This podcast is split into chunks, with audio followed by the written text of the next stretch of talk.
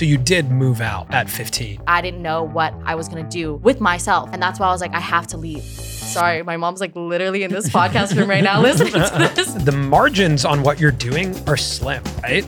No, Okay, that's a big deal. they don't take inquiries or anything. It's like only if you know, you know. I, I actually think that's an important thing to, to talk about. Stop thinking like that. Like, don't be scared. Can you give us an idea of like roughly how many hoodies you've sold? Today on the Colin and Samir Show, we're joined by Mai Pham. Mai Pham is a lifestyle creator who started uploading YouTube videos when she was seven years old. Today, she has over 3 million subscribers. And the first time we met Mai, what really piqued our interest was not just her incredible depth with her community or her vulnerability on camera, but was actually the fact that she's built this incredibly impressive brand called Alchemai. In her last merch drop, she sold out 6,000 hoodies in under 10 minutes. And even more interesting is the way that she markets it through an exclusive spam Instagram account. And we get into that in this episode. This episode is sponsored by Shopify.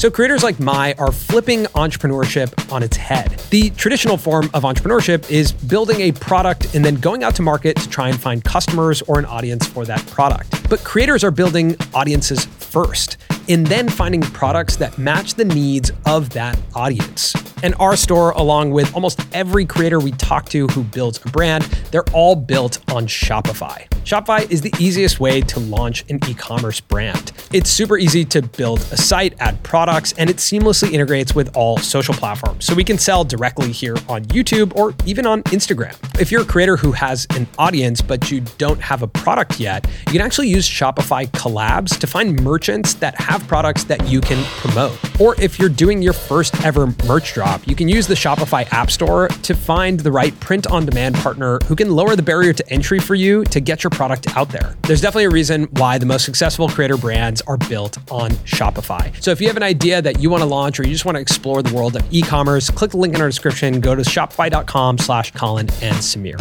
All right, now for our conversation with Mai Pham. Mai, welcome to the show. Hi, thank you for having me. Yeah, we're excited to to chat with you. You might be the first creator we have had on that started YouTube at seven years old. I mean, I would say it's not the most common thing for a child to be on the internet. So, I mean, back in like 2010 as well, like what was the internet? Yeah, I mean, when you've put that into uh, perspective, like 2010 was when you were seven. Yeah. So we were graduating college. Oh, Okay, I don't need to date ourselves. Yeah, yeah, but at I'm the just top of the episode. I, am just putting it into perspective of like, you know, the internet was at a nascent stage at that point, like internet video, when we first approached it. But you approached it as a child, which must like psychologically change your whole connection to even yourself, your own identity, watching yourself back. I'm curious, like, what was the impetus to uploading at seven years old? To be honest, I was just in my room a lot. I grew up with immigrant parents and also my grandma raising me. So the way that I was raised was really traditional. And it's like you always hear people say, like, oh, you know, my parents didn't allow me to go to sleepovers and stuff. And that was the same thing with me, but like to another extent. Like I wasn't really, my parents were always at work. So my grandma was the one raising us. And she never really let us like go outside and play with our friends or go to the park because she deemed it as something that was like unsafe. So it's like, okay, as long as you're in the house, I don't care what you're doing, but you have to be in the house. Like your friends can come over, but you can't leave. So a lot of the times, like I was just in my room and I had a computer. So I was just online. And since I didn't have like a lot of friends in real life to hang out with, I would just be going online and like watching YouTube videos and like to me, those people were my friends and they'd be like unboxing toys or like playing with their easy bake oven. And I was super into like gaming because my brother was a gamer as well. He was like three years older than me. So we would play Minecraft together when we were kids. And I would always watch streamers. Well, not streamers, back in the day. Yeah, streamers and people like game on YouTube. And I was like, oh, like these are my friends. And in that way, I was like, wait, I want to start doing this. And I remember, I, I don't know. I just remember like going to my mom's room one day and I was like, Can you take me to Walmart? Like, can we please buy these littlest pet shop toy sets? And she was like, Okay. And we went out and we bought it. And I just started making like little YouTube videos with these toys. And like that's how it all started. And like on my channel now, there's a video from 2010 and it's literally me unboxing my toys. Wow. Yeah. Interesting. So to you, it was almost having a parasocial relationship with YouTubers and Yeah. being like, well, my friends are doing this and I want to do it too, mm-hmm. which is a pretty normal mm. response for any kid to feel like all my friends are playing basketball. I want to play basketball. Yeah. That's really interesting. So Did you do it consistently from the age of seven? What did it evolve into after you upload videos of you playing with toys? I would say it was on and off. I think it was something that I was always super passionate about. Like growing up, I always knew that I wanted to be in entertainment. And I think that it was something like also pushed on me by my parents, just because like when I was growing up, you know, I used to sing and like do karaoke and all that stuff. And I think they kind of saw that like I enjoyed doing that sort of thing. So when I was younger, I was in piano lessons, guitar lessons, singing lessons. And I think that from the ages of probably like since I could remember, I was like, I'm gonna be a singer or just something in entertainment. So I always knew that was like the route that I was going to take. So I would always be constantly trying to create new things or, you know, make it somehow. So I think it just grew up with me and I went from like playing with my toys to playing games online to, you know, making like baking videos and singing videos. So it was like whatever I was passionate about at the time, I would just make videos and upload them. What was the experience of watching them back at that age? Like did you were you self-conscious? Like did you look at yourself at you know maybe seven or ten years old and have any reservations or fear of judgment from others? I'm not gonna lie no. But i That's think it's because my like my mom especially and like my family just in general were like my biggest hype men when i was younger.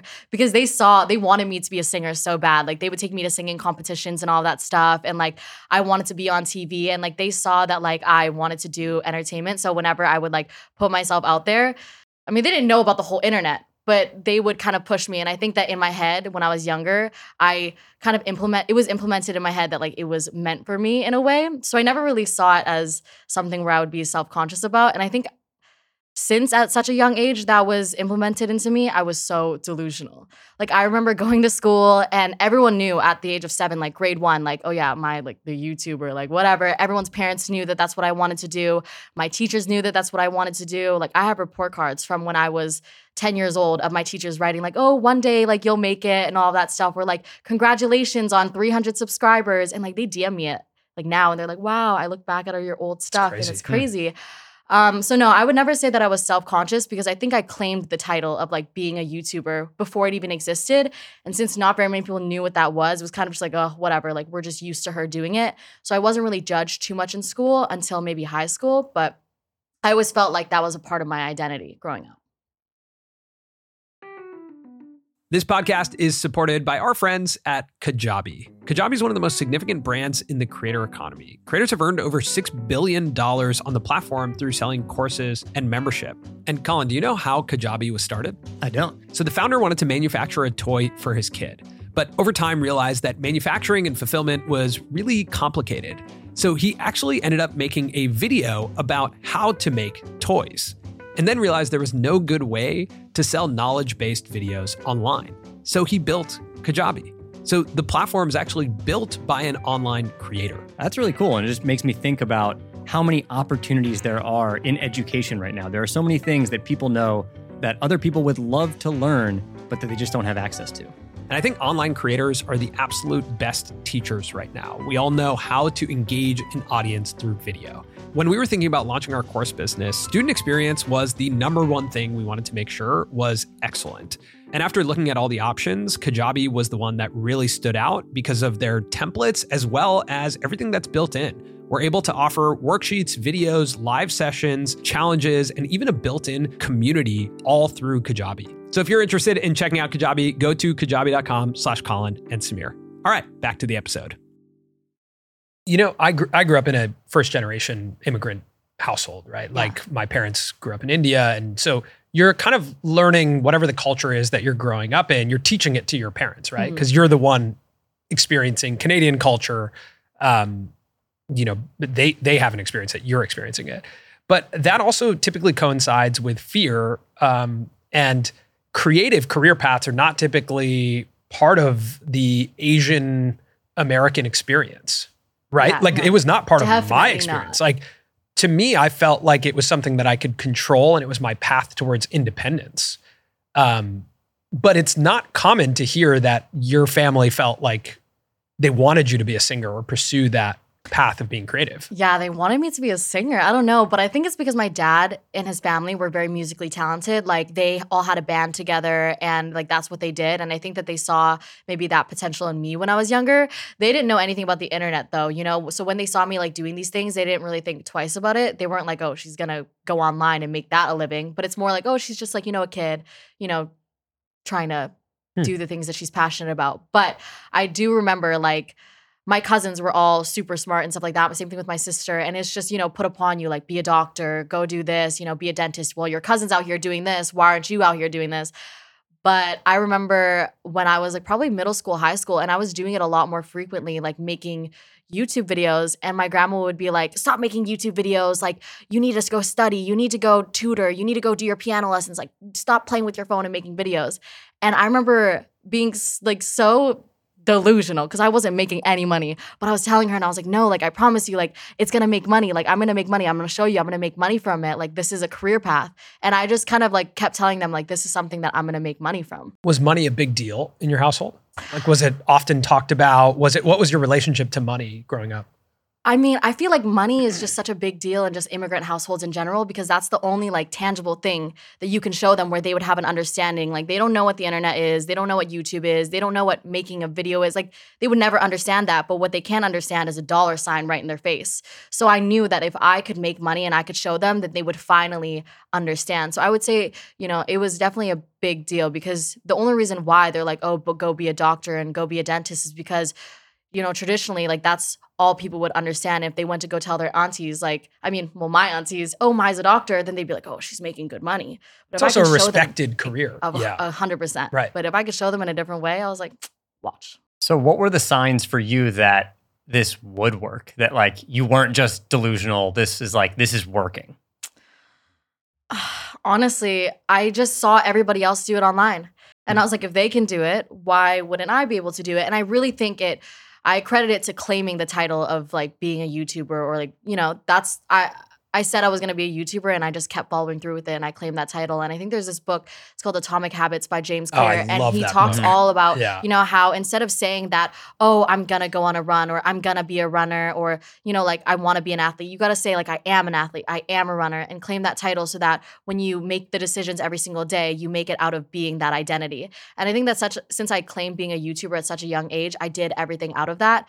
And I just, even aside from like the entertainment fact of things, I think that I was raised in a way to always kind of be a hustler because money was always up and down growing up. Um, I wouldn't say that we were like had a lot of money, but you know, we had times where like we were stable, but then we had really, really, really bad times when like, you know, debt collectors were calling our house every day. Yeah. And it's like we had to unplug the landline, like stuff like that. And it's like I remember being really young and I had this one instant that I think like changed my life forever because it was the worst feeling inside of me. And I remember when we were like fine and stable, we had like an online tutor and they had our credit card number and they wouldn't let us cancel.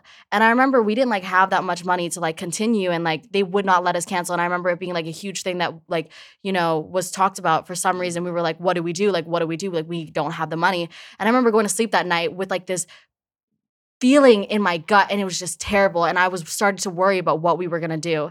And i think now that's like led to so many different things of the reason as to why like i handle money the way that i do. But from that point on i was like okay i gotta go make my own money. I remember i had like my parents used to be in construction and i remember they had like this little cart for something and i like ended up just putting a tablecloth over it i made lemonade and i knocked on every neighbor's door Mhm. around the neighborhood and just asked them if they wanted like lemonade or like I remember when I was younger, I would watch like squishy videos on YouTube.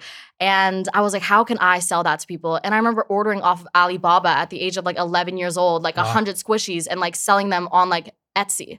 You know, like just trying to figure out ways to make money. There's a balance of like control there. hmm You know, of like f- the thing that you think is the most stable when you're a kid is your parents. Yeah. And yeah. when you see it it go a little unstable or on rocky 100%. foundation, your desire is for control, right? Your desire is like, well, I that reality is shaky, which I Mhm. didn't anticipate. So I'm going to make my reality not shaky, yeah. right? A hundred percent. And I think it just like makes me feel it made me feel just like a little bit more confident, like knowing, okay, like whatever happens, like I'll be okay. You Yeah. know, because you never I feel like with family situations, it's very hard to control those circumstances. And as a kid, like that's your whole life because that's your family, that's where you're living. And when you see that you like th- you don't have any sense of control over it and it's just happening to you, it's the worst feeling ever. So I think that being able to figure out things by myself made me go to sleep at night feeling a little bit better. Yeah. Yeah. So when was the moment that YouTube gave you that sense of control financially? Like, is there a moment where you're making videos and things start to click hmm and money comes your way? hmm Yeah. I remember, I think I was like 14 when I started making money on YouTube, but by that time I was already doing it for seven years. Um, and I started making money and it was like maybe $100, like $200. That didn't do much, but you know, I could go buy lunch for myself and go to McDonald's after At school. 14, that's a lot of money. Yeah. Yeah, that's Yeah, a lot yeah, yeah, of money. And I was like going Especially if it's something you like doing. Right. Oh, All of a sudden, money 100%. shows up. A hundred percent. Um, and then yeah, I was just making like a little bit of money, and then it went up to like a thousand dollars a month, and I Mm, was that's like, crazy. yeah, I was 14. But again, I was like hustling still. I was posting every single week. Um, and at that point I was doing it consistently because I think from that point on, I was like, this is going to be my job. Like, I have to take it seriously because in the back of my head, I wanted to move out. Like, I couldn't stand being at home anymore. Like, I wanted to leave so badly. And I was like, I need to be able to make money so that I can do things myself. And with that thousand dollars, I remember I was like in high school in grade nine. And on the weekends, sorry, my mom's like literally in this podcast room right now listening to this. on the weekends, so I used to play sports. I played volleyball, I played basketball, I was in boxing, I was a state badminton, well, provincial badminton player. Like I played every sport on the planet just to try to avoid being at home as much as possible. So with that, I also played club volleyball, which means that you were away a lot more on the weekends and stuff, and you had like weekend tournaments in other cities. So I remember with the money that I had, I would book like Airbnbs in other cities five hours away, and I would book a Greyhound bus, and I would get my friend's mom to pick me up and take me to go to the bus station, and I would tell my parents, oh, and my grandma, oh, I'm like going to go to a sports tournament. Oh wow. And I would hop on the Greyhound bus as a 14 year old and go to another city and explore it myself and like use the money that I had to, you know, make it work. And Yeah. like, because I don't know, my life at home was not very great. And I feel like it was very hard to like find that little sunshine of light. And I think that was that for me is like being able to move out and do my own thing. So you did move out at did. 15, I did. which is very young to to move out of your parents' house. yeah. Talk to me about that decision and what happens in your life after that. I think sitting in my room every single day and just like I was for as long as I can remember, I was depressed. And I remember one morning I woke up and my room was really messy and dirty. And I actually used to make videos about cleaning my room at 2 a.m. because my room was so messy as a kid because I was like depressed. I didn't want to wake up and I didn't want to clean my room. I couldn't. And I remember my dad like yelling at me, being like, Oh, your room is so messy. Like, you need to clean it. This, this, this, and that. Got into this heated argument. Basically, he told me to like leave the house. And like, you know, I could have brushed it off and been like, whatever, and came back home and it would have been nothing. But I was like, I, I actually will. Like, watch me, I will. And I remember calling my best friend up, and her and her mom picked me up that morning. I packed a backpack. And from that point on, like, I just never went back home. I just stayed in her basement. So I stayed there for the whole summer and I was like, what am I gonna do next? Like I I can't even stand living in this town. Like I just knew that it wasn't good for me and I genuinely didn't know what I was gonna do because I just was so sad that I was scared for myself. You know, I was like, it's gonna only get worse from here. And that's why I was like, I have to leave because, you know, they always say like your environment just like can shape you so much and it can change just everything. So I was like, as long as I leave, I know that it'll only get better from here. So then my friend's mom, the same one that, you know, picked me up, she helped me go to my house one day when I knew my parents weren't home. I grabbed my dresser, I grabbed my bed, I put all my clothes in trash bags and I put it in the back of the truck. And then we just drove two hours to another city. And um, thankfully, my sister lived in the uh, city two hours away and she was a college student. And we just split rent. And we lived in like a two bedroom apartment, didn't have any furniture in the living room the whole time we lived there because we were so broke. Mm. Did, did your sister feel similarly to you? Like, did your siblings feel similarly to you in that they had to get out of the house?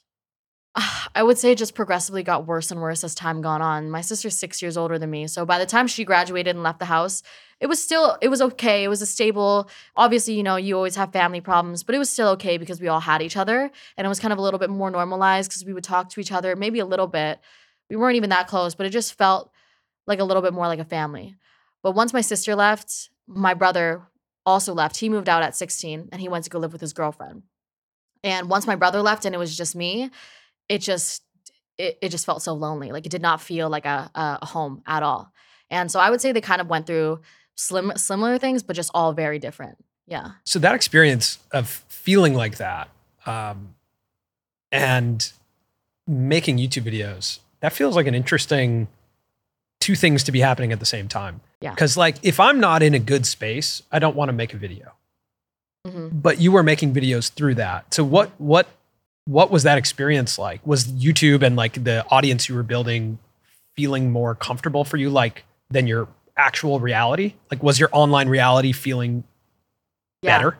A hundred percent. And I think that's always how it's been is that like growing up, I didn't really have a lot of friends. I would say like I had friends, but I was never the one to be picked first. I was never the one that friends would be like, oh, like let me come pick you up, like let's hang out. I would always be at home and I would like check my snap maps and all my friends would be at a location together, you know? It's like I was friends with these people, but I was never their first choice. So it was kind of this shitty feeling of like always feeling left out. And to me, being able to go online and have that community and reading the comments where people were like rooting for me and I felt like people actually cared it was always such a sense of security for me is like you know even if i'm getting bullied in school even if i don't have a lot of friends well i have friends online so whatever and i really felt like they were like my true friends and like although like i was in a shitty mood and i was depressed i didn't know any better. I didn't know what it felt like to feel any different. So to me like that was just who i am was just like pessimistic and negative. and that if you watch my old videos oh my god the amount of self-deprecating jokes i would make about myself and like i was not the person that i am. And i think it's interesting seeing the growth that I had. Like I can't even watch my old videos because I'm like, why were you saying that about yourself? You could see how unconfident I was. But I think that I found humor through it, through YouTube, and like, you know, oh my God, yeah, I'm depressed cleaning my room. Haha, like let's make a joke out of this. So I think that I really was able to express myself online. How do you, when you develop that relationship though with your audience of like, not only do they depend on me, I sort of depend on them, and you feel like you have a level of trust there between the audience, how do you deal with it? Of course, there are comments that are not positive. Like that happens for anyone. They don't exist to me. Delete. All of a sudden, it's not there. like, how do you compartmentalize that? Like, I noticed that if I try to hide it and like, you know, I'm maybe I'm going through the worst month of my life and all these things are going wrong and like the business is going wrong, everything's going wrong, and I like try to keep it to myself, I always just end up feeling worse and worse and worse because I feel like there's this like expectation to be had. Like I'm like, okay, I have to be this certain type of way to go online, but then I'm like, wait, what if I just let my guard down and let people know what's actually going on? Like maybe maybe I'll feel better. And I noticed actually recently I was going through this whole thing with business and just I was having a real tough time the past like 4 months. I'm better now though. And I remember I was going through that and it was hard for me to like talk about it because it's like you're you're going through business things. You don't want to share about how Yeah. bad your business is going. Yeah. Mhm. But it was like a month or two of me hiding this all. And then I just decided to go on my spam account and I spammed maybe 20 stories on there, just talking, talking, talking, talking. At one point, I'm like crying and I'm like telling them all about how I've been feeling lately. And I'm not going into the nitty gritty of like the actual details, but I'm just telling them. And I just read all the DMs that flood in and they're like, oh my God, I've been feeling the same way. Or like, oh my gosh, yeah, I've kind of noticed in your videos, you're not as open anymore. I've noticed this and this and that. But seeing that like people actually care and seeing that like maybe there's a lot of people that find relatability in this and we're bonding over this together just lifted so many things off my shoulders. And I felt like it was a breath of fresh air that, you know, maybe I don't have to come online and be happy all the time and be this person that people are like, oh, she's so productive. Like, I watch her for motivation. I can also do the flip side of things where I can tell them, like, hey, I'm having the shittiest time ever, but here I am. And they'll still watch. And I think like having that strong community has really helped me continue on and like not feel this sense of burnout because I can always be open. I'm excited to talk about the private Instagram. Oh, I don't. I, I, we're going to get to it, but I want to ask you about. We just talked about like, um, you know, outlets and, and people to, to trust as a creator. Um, you signed with a manager at 16, right? Yeah. So at that stage, are you living with your sister? Are we at that part of the story where you're like Mm-hmm. living out of the house? What was the experience of signing with that manager? And you're still with that manager today, Yes, right? I love That's- you, Charlie. Okay. Yeah, and that's hard. Like creators finding a credible, trustworthy manager, especially at 16 years old. Like, talk to me about that experience and building a team at that age. I remember I had this was the realization when I realized, okay, I think I need help. I've been doing it for my own, on my own for so long now. And I remember I was traveling and I just wasn't replying to my emails and I wasn't getting back to my emails. And I was like, I'm just too busy. Like, I can't.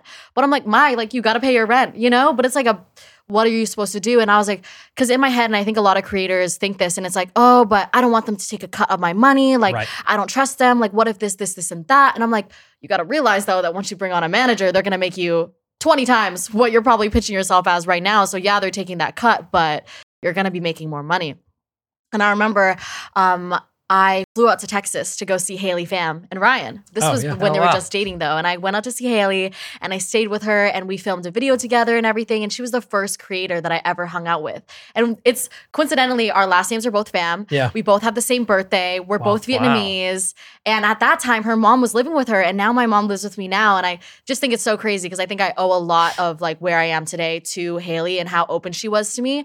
Um, but I remember talking to her and during that like two days that we were hanging out, she showed me Final Cut Pro and like she was just putting me on to like all these new things. Wait, what were you editing on before? I was editing on iMovie. Oh, okay, and before it. that, it was Windows Movie Maker. All right. you Yo, I use Windows. Yeah, I mean, we've Maker. all been that's there. that's how I learned. Yeah, it was Yes, me too. Maker. Also, Colin's wearing Ryan's Yeah, shirt. I'm right I know. Ryan's. Yeah. That's what I'm saying. Weird. Like I love them both. Like Yeah. Ryan and Haley are the best. And I remember she was telling me about her manager. And I was like, oh my gosh, can you get me in contact with them? And this was when I was 16. So maybe this was like almost five years ago now, almost. And this was like social media was not a big thing. Managements were not a big thing. And I remember I asked Haley, I was like, hey, can you put me in contact with your manager? She's like, yes, of course. So she put me in contact with Charlie. And I obviously trust Haley. I saw the things that she was doing. She was like the biggest female YouTuber at that time. And I was like, you know what? Like I I trust her. And at that time, my manager was also managing Ava Jules as well. And I grew up watching Ava. So I was like, okay, well, if she manages these two creators, I trust it as well.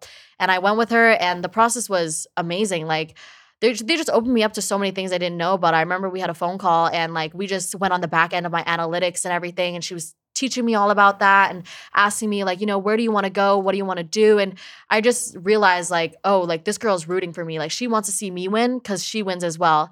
And I think that from there on, like we've been together for so many years now.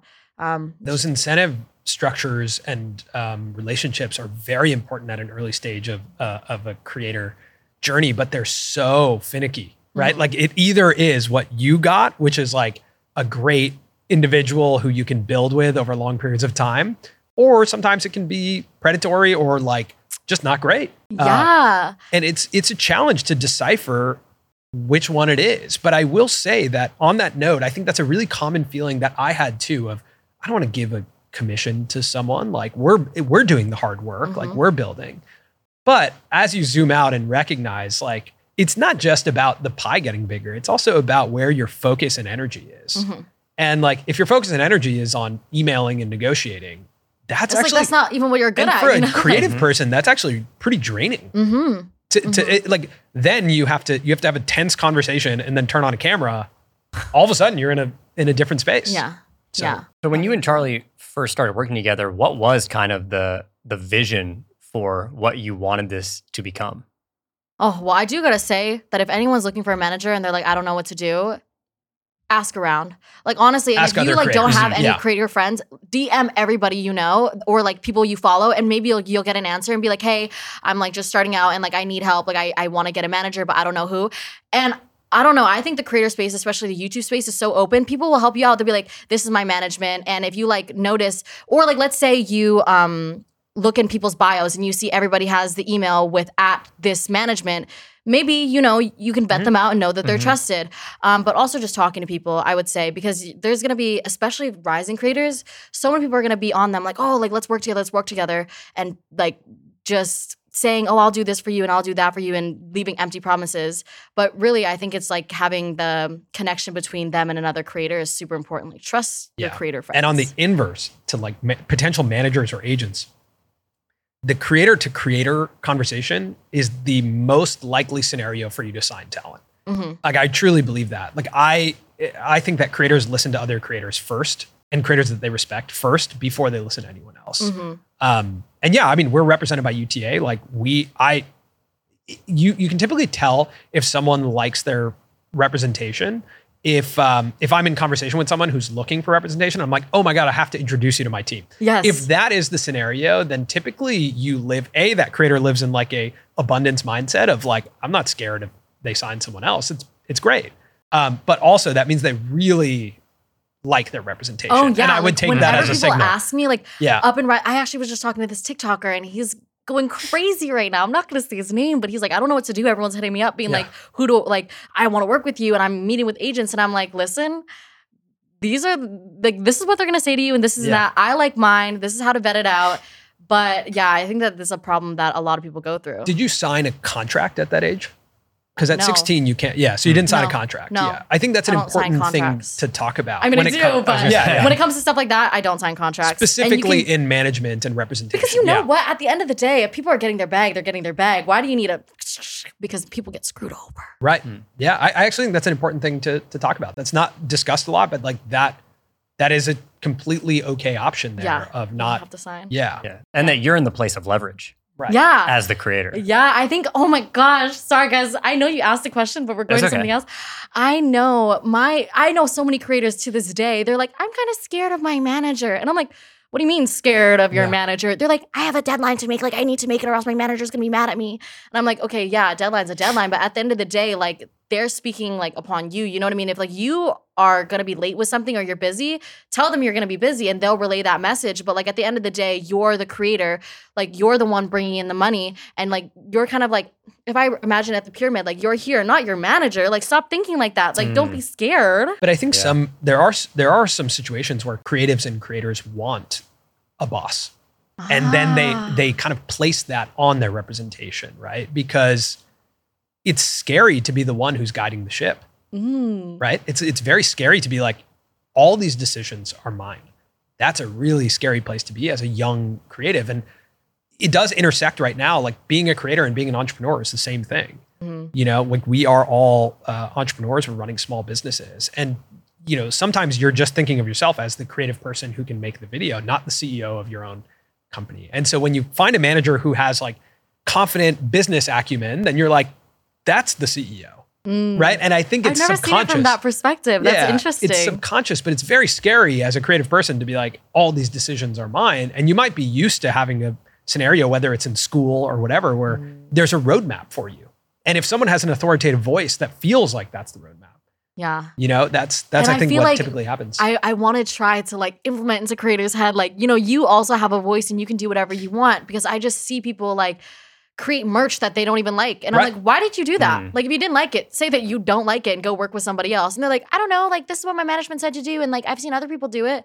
And I'm like, you know, you can, you, you have the world in the palm of your hands. You have this community you can do whatever with. Like, if you want to go, freaking, I don't know, go to space, tell your management that and they'll try their hardest to make it happen. But I've if been you saying don't, that to our management for so no, long. right? Like, oh, get it together. yeah. No, but like if they have a vision, the people around them is there to make it happen, you know? Like, and I think that um, that's what I wish a lot of creators would realize is that they can really ultimately do anything and they have a support team if they do to like push it as much as possible. How So, big were you when you signed to Charlie and, and Select? Like, and, and what were you making? Um, I was uh, I had six hundred thousand subscribers at that time, and I had been doing it for almost ten years at that point, and I think I was making. I was I was making I was making a good amount already just off of AdSense though. I was Got getting no brand deals, zero brand deals. It was all off of AdSense. But that was the issue is I was getting no brand deals. And to go off of what you were saying, like what was the vision that we Mhm. had? It was to make me more of a to make me a creator that got brand deals. And the reason why I say that is because I was somebody that was making content, cleaning my dirty room at 2 a.m. That's not very appealing to brands. You know, I was also a Canadian, and at that point, you know, the creator space wasn't really that big. And people, the US companies didn't know how to work with Canadians. It was just a huge thing about like law and stuff. They like Hmm. didn't want to cross that path.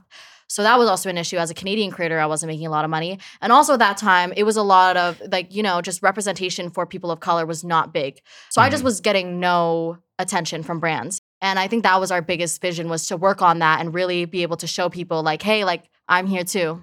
We have a POV on how a creator becomes commercially viable to brands. But I'm curious, what were the steps that made you into someone who could work with brands? so funny is I remember coming to LA and I met Mai manager for the first time. We sat down at the Starbucks and she was like, okay, my, so talk to me. We talked and I'm telling her about things that I want to do. She's like, yeah, like let's definitely do that. Like we can. Here's some pointers. She said, maybe swear in your videos a little bit less. Um, the word ass is fine, but maybe mute all the other words, you know? And um, I also just have such a strong community. And I think brands are kind of seeing that, oh, you know, she can sell a product if she really wanted to sell a product. Like maybe we should start going this way. And I think, you know, sometimes brands are like, all right, let's test this out, whatever. Like, let's just do it. But then they see the conversion, they always come back and they're like, wait, let's do repeat brand deals because they see that it actually works. So I actually don't know why or the process, but I'm curious as to what you think it is. Yeah, I mean, we, we can speak to this. Obviously, we're we're working on a whole. Um, I was telling you about it upstairs. Like we're working on a course around this because I think this is a course coming this out. is this is a framework that is not uh, understood, but I think one that is very important to understand. Um, we've talked about it before, but I think what you just said is important. Like I think as creators, what we have to recognize first and foremost is what is the product that we sell to a brand, right? And the product is not videos. The product is access to our audience.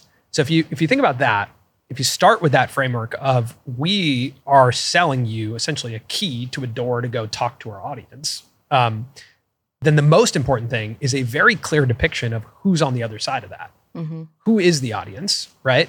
And why are they watching?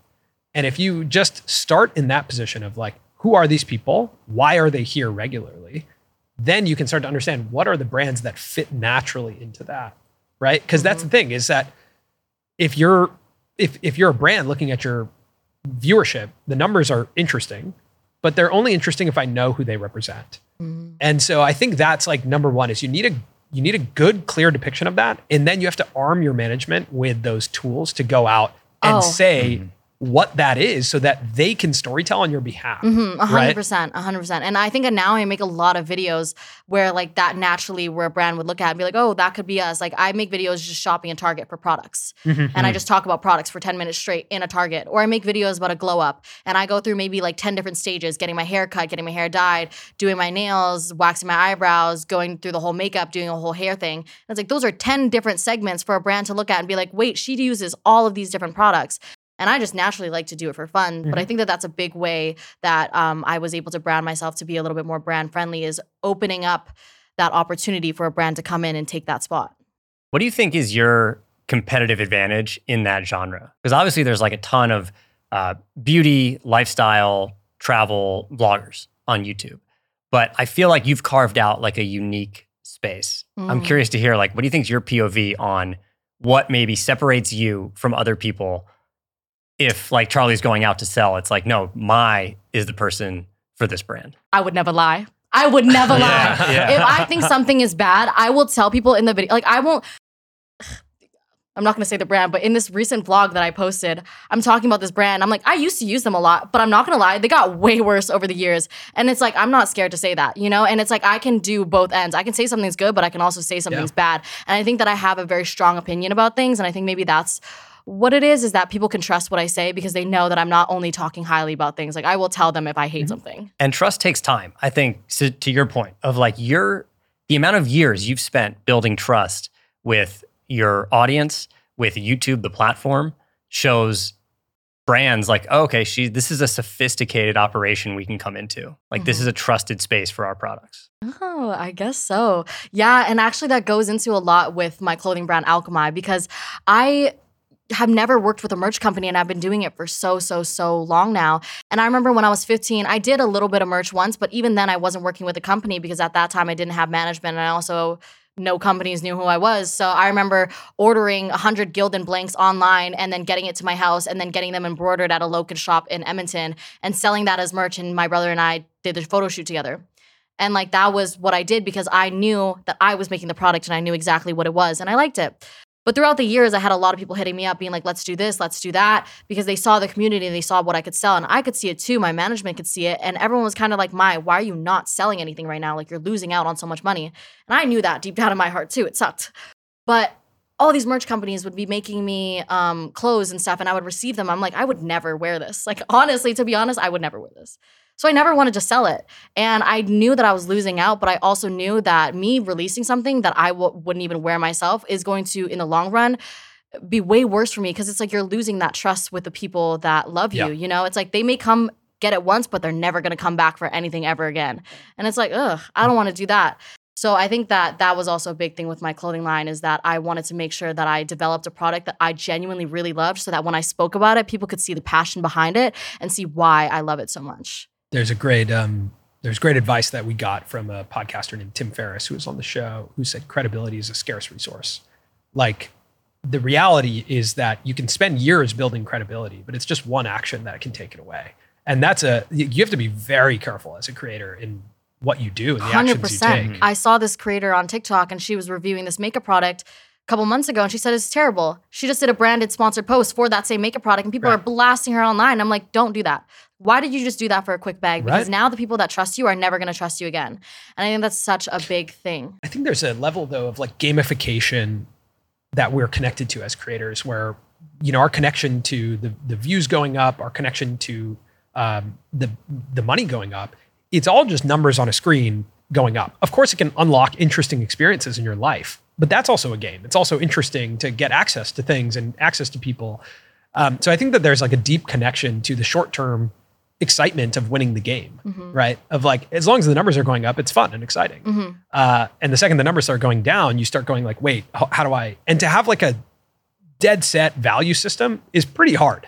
Oh, well, I was That's going to say, I think it's so important though because it's important, having but it's that hard. value system it gets you through those tough times Totally. when you're like, oh no, what am I going to do? Like, I think that Mm-hmm. having those deep instilled principles is like gets me through everything. Was merchandise something that you and your and Charlie talked about right when you got signed? Oh Like, was no, it- not right away. Not Okay. right away. No, it was just progressively throughout the years. You know, they suggest things like, "How can we build your business?" And it's like, "All right, like let's do merch. Let's do merch." And like she helped me connect with a bunch of different companies. I had so many different companies sending me samples every single day, and every single one of them, I was like, "No, no, no, no, hate, hate, hate." And I was like, "You know what? Let's stop this whole operation. I'm gonna go figure this out myself." And they were just like, "Okay, like, good luck," because what, what. Like 17 year old creator goes to figure this out herself, you know, like Mm-hmm. nobody. I'm curious what the team looks like because you're describing a team.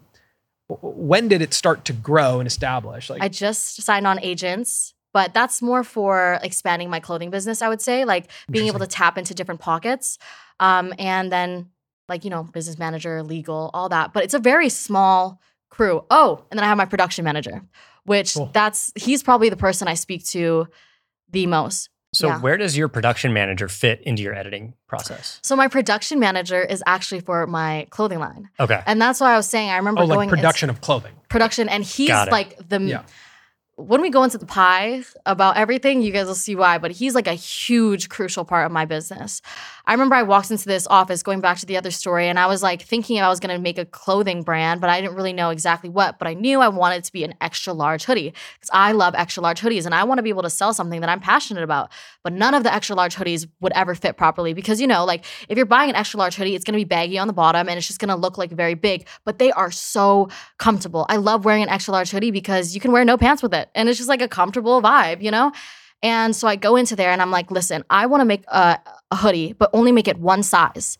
And all the men in the room and i say men because it was only men in this room they were like don't do that. And i was like why? And they were like that will never work out. Like one size like that's never to work out. People are to be so upset at you like who does one size? Like that's never to work out. And when i keep saying they say that like everyone was just praying for my downfall. They were like it's not going to work out girl. Right. so i'm telling them i want to do this one size and then i tell them this and this is where they're like get out of my face. Like this is not going to work. I tell them i want the bottom to be like scrunched. Because like the bottom of this hoodie is scrunched like this. And they mm. were like do not do that. That is what people that make cheap clothes do because they don't know how to sew properly. And i was mm. like shut up i promise you it's to work out so um, they helped me like make the sample and we went back and forth with manufacturers for a year straight until it was perfect because I didn't like any of the fabric that was made. And I was like, oh, like this just sucks. So they ended up having to custom mill a fabric for me. And that's why now the hoodie's a custom milled fabric, custom cut and sew, and all that stuff. But we ended up making the hoodie that it is today. It's like a one size Alchemai hoodie with this huge hood that fits over your head with headphones and everything. But that's my production manager that I work with now. Yeah. And we work just one on one with each other. And um, like he helps me with everything because we manufacture everything here in LA. And so it's all at different places. We get the fabric made at one place, we get it cut and sewn at another place, we get it printed at another place, and then we have a warehouse at another place. Wow. So it's a lot of communication to make So this whole this thing go hoodie around. is like fully you made it. yes. Like it's your It's a very right? Like you custom hoodie. Wow. Like there's no like the fabric, even down to like the quality that you feel here, it's fa- like custom. And the reason why is not because we're like making some mohair, like expensive fabric. It's very expensive to make it in LA. Yeah. But it's just because I need this hoodie to fit in such a certain way and for it to be one size and fit everybody. And because it fits a size extra small to double XL. And for that to work, you need it to have it to like fall a certain way. Yeah. And if the fabric is 20 gram, like 10 grams GSM heavier, I will notice and I'll be like, this does not look right. It looks like it's swallowing me. And it's like, that's how important this custom fabric is. It's so interesting because I, as I was writing about this episode this morning, I was thinking about you as a designer. Because you're speaking like a designer. Like I again, I grew up in a in a clothing family. Like I grew up in a Garmento family, like a Mm. downtown Los Angeles Garmento family. Like my dad had the, you know, the uh, uh what's it called The measuring the tape. measuring Yes, tape around his neck Yes. my whole life, right? Mhm. And he's like, you watch him in, in, in measure fabric or look at you know a, a, piece of clothing, and he's he's operating around it in a way that I don't understand. Um, that probably we operate around in like a video timeline. Mhm. Um, but to become a Garmento like that is like a whole like that's a whole thing. Oh my gosh. So why don't we do the pie chart? Because you you mentioned that. Like, what is your my fam business pie chart? I would say that in the grand scheme of things, um, Alchemai probably makes 65 to 75% of my money. Wow. Wow. And then the brand deal side and everything makes 25%. Brand deals and AdSense combined. Brand deals and AdSense combined. Whoa. Yeah. So okay, that's super interesting. That's surprising. Yeah. Because Wow. you haven't done that many drops. I haven't and done you that only many have drops. one SKU essentially, right? Different Um, designs, right? But the same. Um, different designs, but we only have one SKU, And I've made more money off of Alchemai than I ever have in my whole entire life doing brand deals Okay. and AdSense. So here's the thing that gets me about merchandise. Like, and for people to understand how hard that is to do, like the margins on what you're doing are slim, right? No. No. Okay. And that's why I wanted to make my own business is because Got these it. merch companies would come to me and say, we're going to do a 70 30 split. And obviously you can negotiate that. But I was like, absolutely not. Like my community is the thing that's driving these sales and you're going to take this much from doing it. Like I can learn this myself. But also, if I'm not passionate about what I do, how am I supposed to sell it to people? Like if I'm just like, oh, here's a piece of fabric, like go sell it. Of course I could, but I want to be able to show people like how much I love this product. So hopefully that they get it and they're like, wait, I understand why. And I think that's why I wanted to do it all myself with my production manager, Justin, because now I can learn and understand like how things are made so that I know more about my business. Like I am in LA right now and I'm about to go to the factory later today and go check things out and see how things are going. This morning, I had one of the guys that work at the factory come pull up to the house with two hoodies, being like, okay, we made two. Because you know what I noticed? We made a black one and we noticed that when we dyed it with the black fabric, I mean, with the black dye, it made the ribbing a little bit more soft and stretchy. Right. And when I put it on, I wore it throughout the day. I was like, this is falling down. Like, this is not holding up like how the rest of them do. And it's the fact that I know my product so well that I can do product control like that and mm-hmm. know what I'm selling. He comes to me, he's like, okay, we took three inches off of this, we took two inches off of this, try it on. And I could try it on and tell him this is what I like. And I think being so invested into my business was a big reason as to why it's so successful because I actively try to learn about the business. well, now that the, the lion's share of the revenue comes from being a designer and being a, a Garmento. Again, Yeah, I guess so. Can like, you, yeah. can you give us an idea of like roughly how many hoodies you've sold? Yeah, we've sold um the last job we did, we sold 6,000 in less than 36 hours. Okay, that's a big deal. Yeah. Yeah. I mean, I, I, I yeah, that's that's a lot of Yeah. uh, hoodies. And, you- keep in mind, you don't we didn't promote even, that on. We YouTube. didn't even promote it on YouTube. I've never spent a penny on ads. We didn't send any to influencers until after we sold out. So can you tell us? Can you tell us how you promote them? How do you make that happen without your biggest distribution outlet? I just talk about it on Instagram stories on which account? on my private account, On your spam account. on my okay. spam account. So we are yet to be accepted uh, to oh, the spam sorry, account.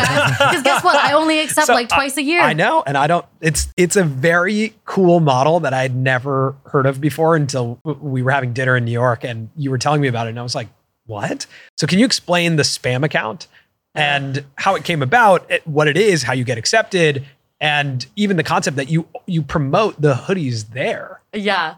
So when I was 15, I got suspended from high school. Why? For vlogging on YouTube. And this is when I lived in a different high school. I was going to a different high school. I lived in a different city, and I remember they called my mom and they were like, "You have to come drive up here to have a meeting with us." And this girl does not know how to drive, so someone else had to drive her up to the city. It was just a big pain in the ass. We sit down in the office. It's like literally a three minute meeting, and they're just, "Your daughter has been suspended." And it's because, because you were making vlogging. vlogs. Yeah. Interesting. And it was a new high school, right? So it's like, I don't know the rules. Like in my old school, I was allowed to do whatever. So they suspended me. And keep in mind, I was like, uh, up to that point, I was an honor student until I got to that school. Just my mental health was so bad. So when they suspended me and like my whole like person, like everything I knew about myself came kind of crashing down because I used to be this straight A student that never got in trouble. Like I was by the book. And when they suspended me, I was like, what's going on? Like it's like they didn't even care about me. Like they couldn't have talked to me. They couldn't have done anything. It's like I just felt like I didn't know. I didn't have a sense of self anymore. And when that happened, I um, decided to film a video, and I went and I got a tattoo at 15. And um, I didn't want my parents to know because I got a tattoo and I was 15, so I made a private account. And I made a YouTube video glowing up because I got suspended. And I was like, and I also got a tattoo. But if you guys want to see that, go follow the private account. So I could filter who's following it and know that my family was not seeing it. So that's how it all started was that I was sharing things on there that I didn't want like my family or like maybe close friends to really be seeing. I could really just be fully myself. And I've had that for almost six years now. And that's kind of it's just How grown. many people follow it now?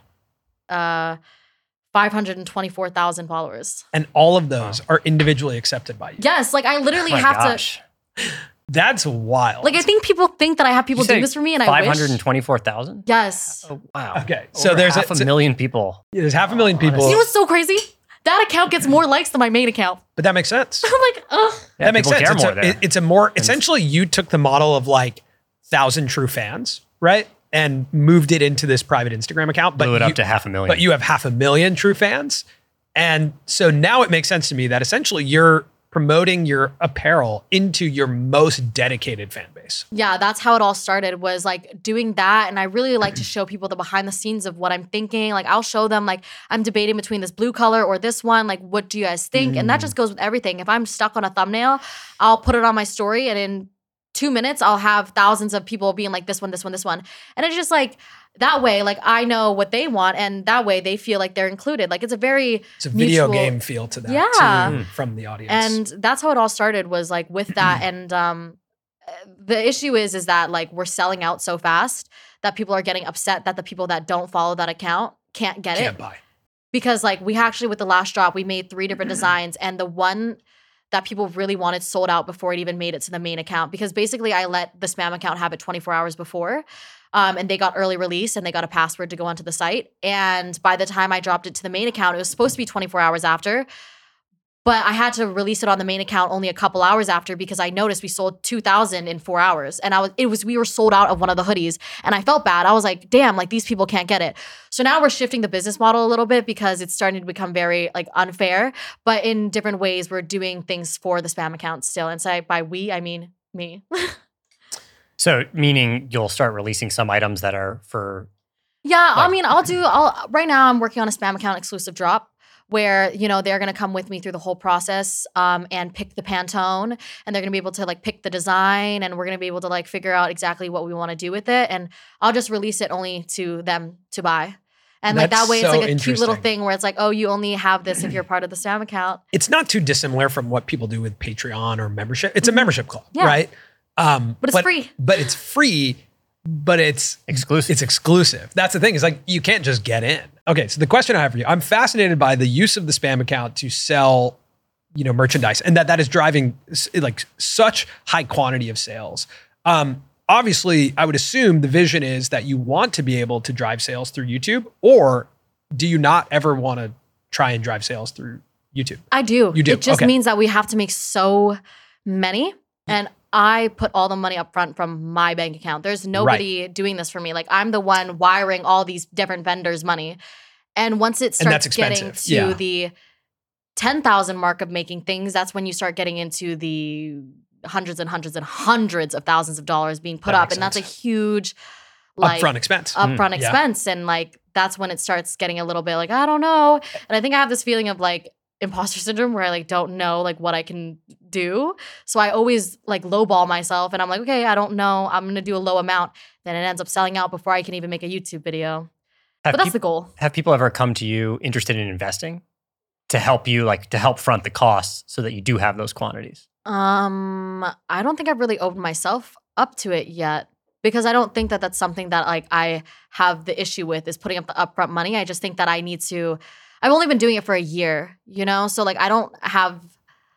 I'm slowly building. I would say Yeah. because every Mhm. time we do a drop, I almost double it. There's I'm also like, okay, experience and confidence and you know Yeah. understanding sell-through rates, right? Now you're getting into again like the the clothing business. Yeah. And when you get to that point, there are opportunities for like revenue backed financing, right? Where Yeah. like Shopify offers this, where it's essentially you can um they can base how much money they give you up front off of your sales. Really? Yeah. So Like, there I didn't even know that. and there's a lot of people who will like factor like there's this the clothing industry has existed long before YouTube, Yeah. right? This problem has existed long before Ah. YouTube, but the pace at which people can sell is pretty unique in the clothing business. And like selling 6,000 units of a hoodie is is very in the middle of summer. in the It middle was of summer July. is That's crazy. It was literally like and that's July. one of many drops is super unique, right? And I would assume, and tell me if I'm wrong, but the next iteration is like expansion of SKUs. Yes. So we're going to be doing zip ups. We're going to be doing uh, track pants, Cool. sweatpants. I'm going to be releasing journals because I'm very much into like journaling and, Yeah. you know,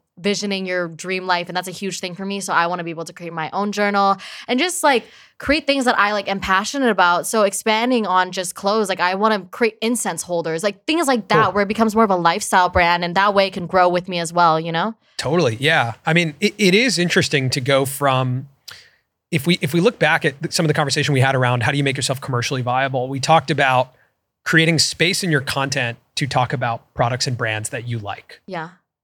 What's amazing about when you are a creator like yourself is that you can replace those with your own brand, Yeah. right? And that's like the that's the really interesting uh, path that creators like an Emma I just Chamberlain saw or like Mr. you, Beast yeah. talk about it. He said, you know, sponsors can't really afford me anymore because you know I, it's gotten too much. So instead, he creates his own product that he can just put into every single one of his videos, and boom, it's literally like, he has a shoppable shelf, and I have it as well, right underneath your video. right. Mhm. So it's like instead of having a brand pay you, why don't you just create your own product?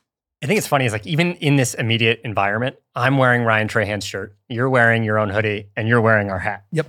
Like all three of us already have represented different Creator, creator products, items, Yeah. which is amazing. what are some of the challenges? Because I think there's a lot of creators who want to produce apparel. Um, us being one of them. And it's even though I'm from like a Garmento family, producing apparel is really hard for us. It's not natural. And Not natural it's, at all. it's not a natural thing to do. It's totally different from the ease of which when you grow on YouTube, the ease of which you can be like, I can make a YouTube video and get a brand deal and just get, you know, I can grow my revenue by doing that. Making the decision to make apparel is really hard and it's cost intensive, it's time intensive. Quality control is an Quality issue. control is an Quality issue. control yeah. is a huge issue. Yeah. So but, for, and it's your face on the line as a creator when Mhm. something goes out. so Mhm. for other creators like who are exploring merchandise, like what what is the roadmap? I mean, I'm also asking for us personally, like how how do you get good at making merch and doing drops and um, making apparel a big part of your business? I would say the biggest thing is making sure that you are proud of what you stand by because there's going to be such tough times and if you don't like what you're making, it's going to be so easy to give up. Like I have never cried more from anything than this business because when you have this much money on the line and you also have so many people waiting on you. Like you know i built up my community for so so so long and if a shipment is delayed and like where do we uh, like don't have like maybe the poly bags in stock and it's like oh my god these people are going to have to wait a week and people are going to be so mad. That's another level of stress that like i've never even had in my entire life. Like i just had to learn that and i think that if i didn't love what i made and wasn't passionate about the project product i wouldn't have been able to follow through and keep doing drops so I would say that that's one of the biggest things is like really like what you're making and whether that be like the design on the back of the shirt or on the hat, like make sure that you feel invested into it. And because if uh, some people like this, but some people will just like make like companies will make designs for creators and be like, hey, tell us which one you like and we'll just sell it for you. Right. And it's like, yeah, that's cool. You're getting money in your pocket, but like, do you really love it? Like, are you passionate about it? So I would say that's one of the biggest things is make sure you are making something that you genuinely love and really think about like yourself. Like what do you wear a lot? Like do you wear a lot of hats? Do you wear a lot of shirts? Do you wear hoodies? Maybe you really love socks. Like take something you really love and just start with that and and do one thing at a time. Don't think that you need need to make like a whole entire merch line for people to buy. Like focus on one thing and then once you get the hang of that do the next. And i think for me that's worked a lot just because I already am so overwhelmed with business. Like, and like, it's a great, like, I'm really grateful to feel that way. But also at the same time, like, I don't know how I would manage 10 different things.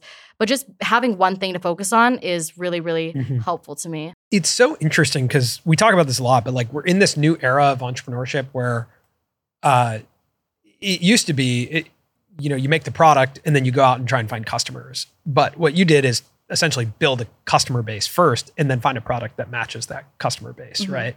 So it is it is very different, but you're also building in public public and making mistakes mm-hmm. in front of everyone. With Alchemai, that was one of my biggest things. It was like, what if I put hundreds of thousand dollars into this and I don't sell any? Like, what if it flops? Like, I'm out of a lot of money and people are going to be able to see that it flopped. But something that I always have to remind myself is that even if I fail, I'll always be able to be back in the position that I am right now without try like that right. if I don't try. And I, what I mean by that is like, okay, let's say I put money into this business and it didn't work out and now I'm actually in the negatives and I'm set back from where I am right now here. I've gotten myself here in this position and I know how to build myself back up to here. And that gives me the confidence to go out and try new things because I know that I'll always be able to work myself back up to where I am today, but I'm never going to know what's out there until I try. Totally. How do you approach brand deals now? Um, because you do a lot of uh, brand deals with like very blue chip brands, right? Like co- a CoverGirl, right? Is an example. Um, and now that you, you said 75% of your revenue comes from your brand, your clothing brand, are you more are, are you is it easier for you to say no to brand mm-hmm. deals and yeah. to, to money that comes in the door from brands and yeah. how do you approach that from what you say yes to what you say no to um, what does your brand deal business look and feel like so I would say I do a lot of brand deals. Like I yeah. like that's honestly what I'm like busy doing a lot of the time is filming things, taking meetings for that. And that's like a big portion of what takes up my time in a business is doing brand deals, even though it's not making me the bigger chunk of it. Um, it's just because I genuinely like love a lot of brands. So when they come to me, they're like, "Hey, we want to do something." I'm like, "Uh, duh! Like, let's do something." And to me, it's cool because I'm using these brands from when I was a kid, and now that they want to work with me, I'm like, "Yeah, it makes sense. Like, let's do it." So I think that I have the freedom to say no to brand deals, but honestly, like, it doesn't happen as often as you would think that it happens because I genuinely like love a lot of the brands that I work with. Um, but I would say that it, it's definitely nice being able to, you know, filter yeah. them out. Yeah. Which platforms, like, how do you rank your platforms when it comes to brand deals? Like, are most of them happening on TikTok? Is that where the highest rates are? Is it YouTube? Yeah. Instagram, like how how does the brand deal business work across platforms? I would say that I get them paid the most from YouTube brand deals, but YouTube brand deals also take a hundred times longer right. than a TikTok would take, and you don't get paid a hundred times as much as you would a TikTok. Mm. Um, but YouTube is where I get the most. Actually, no. I think more recently it's evened out. I get the same amount of TikTok as I do YouTube now, but I think that it's because I've posted a lot on TikTok and I've made TikTok my platform to try out beauty products to tap into the beauty product world. Got it. Yeah. Yeah. Makes sense. Yeah. So there's like a format there that's probably more easily purchasable? Well, like it's just like being able to do a get ready with me and all you're doing is talking about a beauty product. Right. Like that's so much easier. And making a TikTok is so much easier than making a YouTube video. so I'm more to, prone to accept a TikTok yeah. than a YouTube. Yeah. I think oftentimes creators don't think about the margin right? So like if it's the exact same amount of money, right? If it's like twenty thousand dollars or thirty thousand dollars to make uh, for a brand deal integration into YouTube versus Instagram versus TikTok, the margins are actually different on all of those, right? Because mm-hmm. an Instagram might be a story or might be a photo. Uh, the TikTok is filmed on phone and probably cut on phone and way easier, mm-hmm. and the YouTube video is a lot of a lot of things and a lot of edits. Yeah, and it's like, a lot of revisions. Uh. And like, yeah, and so you think about like obviously in clothing, you think about margin where you're like, here's my production cost. But I think as creators, we typically fail to think about our time and energy as a as a cost, right? Uh, of, yeah. of going into something. Yeah. So yeah, I think I think that is really interesting, and I, I think TikTok is naturally the place where Yes, and you know what I think it is is that with TikTok, when brands have like a, a pile of money and they're like, we need to distribute this, it's easier to give it to ten TikTokers, ten TikTokers, and like have the rates be kind of low than to give it to one like or two YouTubers because Mm. the rate for a YouTube video is so high so that I high. think that brands are struggling to catch up with the audience, like you know, like the the audience that a creator has to Yeah. like be able to pay them that rate, and I think that that's why. Like my TikTok and my YouTube is a lot more evened out now, is because some brands may not be able to afford a YouTube video, but maybe I genuinely really love them and we want to work together. I'll mention them in my YouTube videos because I love them, but we can't do a branded segment Mhm. together. But maybe we can do a TikTok together. You know, so it's like if I really love the brand, I'll figure out a way to make it work out. you consume like more TikTok than YouTube or YouTube than TikTok from like a sort of like studying the landscape, seeing what's going on.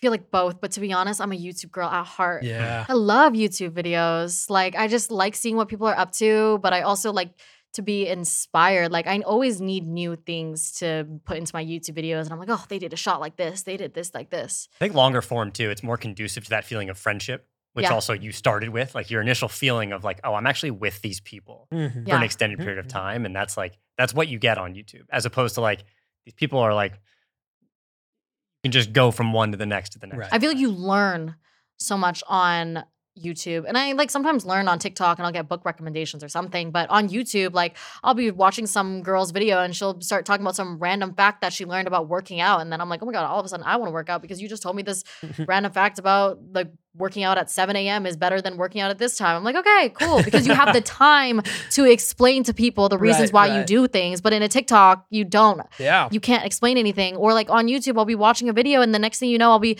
seeing your guys' video and I'll click on that and I'll be like, oh, I wonder what they're up to. And like, Mm. I just, I can, cons- I feel like it's a productive way of going on social media. Like YouTube is the most productive one. Yeah, to- Yeah. I totally feel the exact same way. Yeah. Um, so earlier in the conversation, you brought up that the past four months have been really challenging for you in Mm-hmm. business. Um, what have you learned from those challenges, and how do you apply them to kind of the next chapter of what you're doing?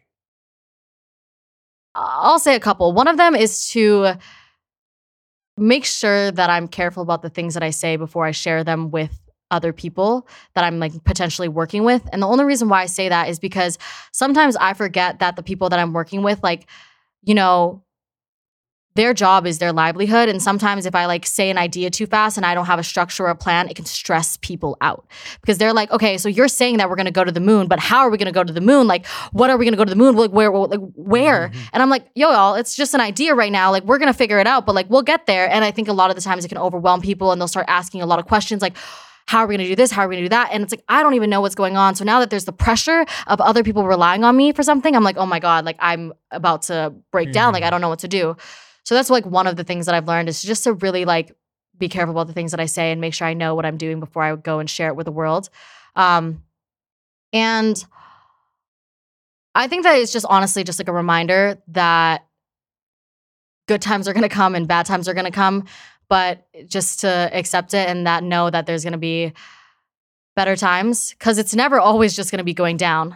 There's going to be a point where you're going to go back up again and it's going to get better, but then you're always going to go back down. And when you zoom out and see the grand scheme of things, life is always going like this. And if you're listening on on Spotify or Apple Music, just know that I'm like doing waves right now. Yeah. I'm doing waves. Yeah. It's just to come and go. Yeah. Um, and I think that that's just something that I really just implemented back into my brain because during those times, I didn't think that it was to get better, any better. Like I would go to sleep at night being like, I don't know if this is to get any better. Like, uh, what am I to do tomorrow? Like, I just had so many things to deal with that I couldn't see the other side of things. And obviously, coming out of it now, I'm like, Psh, you're coming out of it better than ever. If anything, that happened for a reason. And now, like, I'm really glad that those things happened. And I think that I, I did a whole journal entry about this, and I was just writing about how, like, I'm like, I was just writing about the seasons of life. And I, I wrote that in there to remind myself because I read back on my journal sometimes that whenever I have a hard time again, I can come back to this and see how, you know, tough I was like the tough time that I was having and then kind of look back on my life now and be like, oh, wait, it's so great. Mm. And I think that's actually something that I do a lot is read back my old journal entries to make myself feel better. That is something that I do often. Mm. And I just recently started doing it more. Love that. Yeah. It's amazing because your videos are also almost like Almost like that. But you know what's so you can go crazy is that in my journal entries, from two years ago. I read one from two years ago when I was living in LA, and I was just writing out all of these things. Like, I want to start a clothing business. I was writing about Alchemai before it was even started. I was like, I want to start a clothing business. I think it could make me this much money a month. In order for it to make this much money for me a month, I think I would have to uh, make this many products, and then I would have to sell them at this price in order to make that money. And if I made that much a month, then I would be making this much a year. And I really conceptualized this out in my Very journal for it to yeah. seem achievable to me because a lot of the times we like have these big ideas in our head, but we don't think that we're capable of doing these things, and we just kind of put them to the side, and we don't feel like we're um, we don't believe in ourselves. And I think that whenever I have an idea now, I think it's very important for me to write down in my journal that idea and then conceptualize it like how am i going to do it? What people would i need to know to do this? Like what connections would i need to have in order to make this work out? And even if like i don't know how to do any of the things that are on this piece of paper right now it just allows me to vi- envision like what my life would be like and how i would make that work. And i think in that way it clears up free space in my mind to think of new ideas because I have that written down. I know it's always there, but it also makes me like believe in myself and kind of look at that and be like, wait, like I know how to do this and I know how I would do this. Maybe I just don't have the time right now, or maybe I don't have the money to do this right now, or maybe I don't know the right people. But I know if I had these things, how I would do it. And then that way, like it seems more attainable for me to do and mm-hmm. achievable. And I think when you're doing that, it it Yeah. You write it all down and you forget about it. And eventually you're gonna do these things every single day subconsciously that you don't even realize that are working towards those goals. And I only say that because I look back at these old journals and I see all the things that I conceptualize in my mind and I look at it 2 years later and I'm like, "Wait, I haven't thought about that and it happened."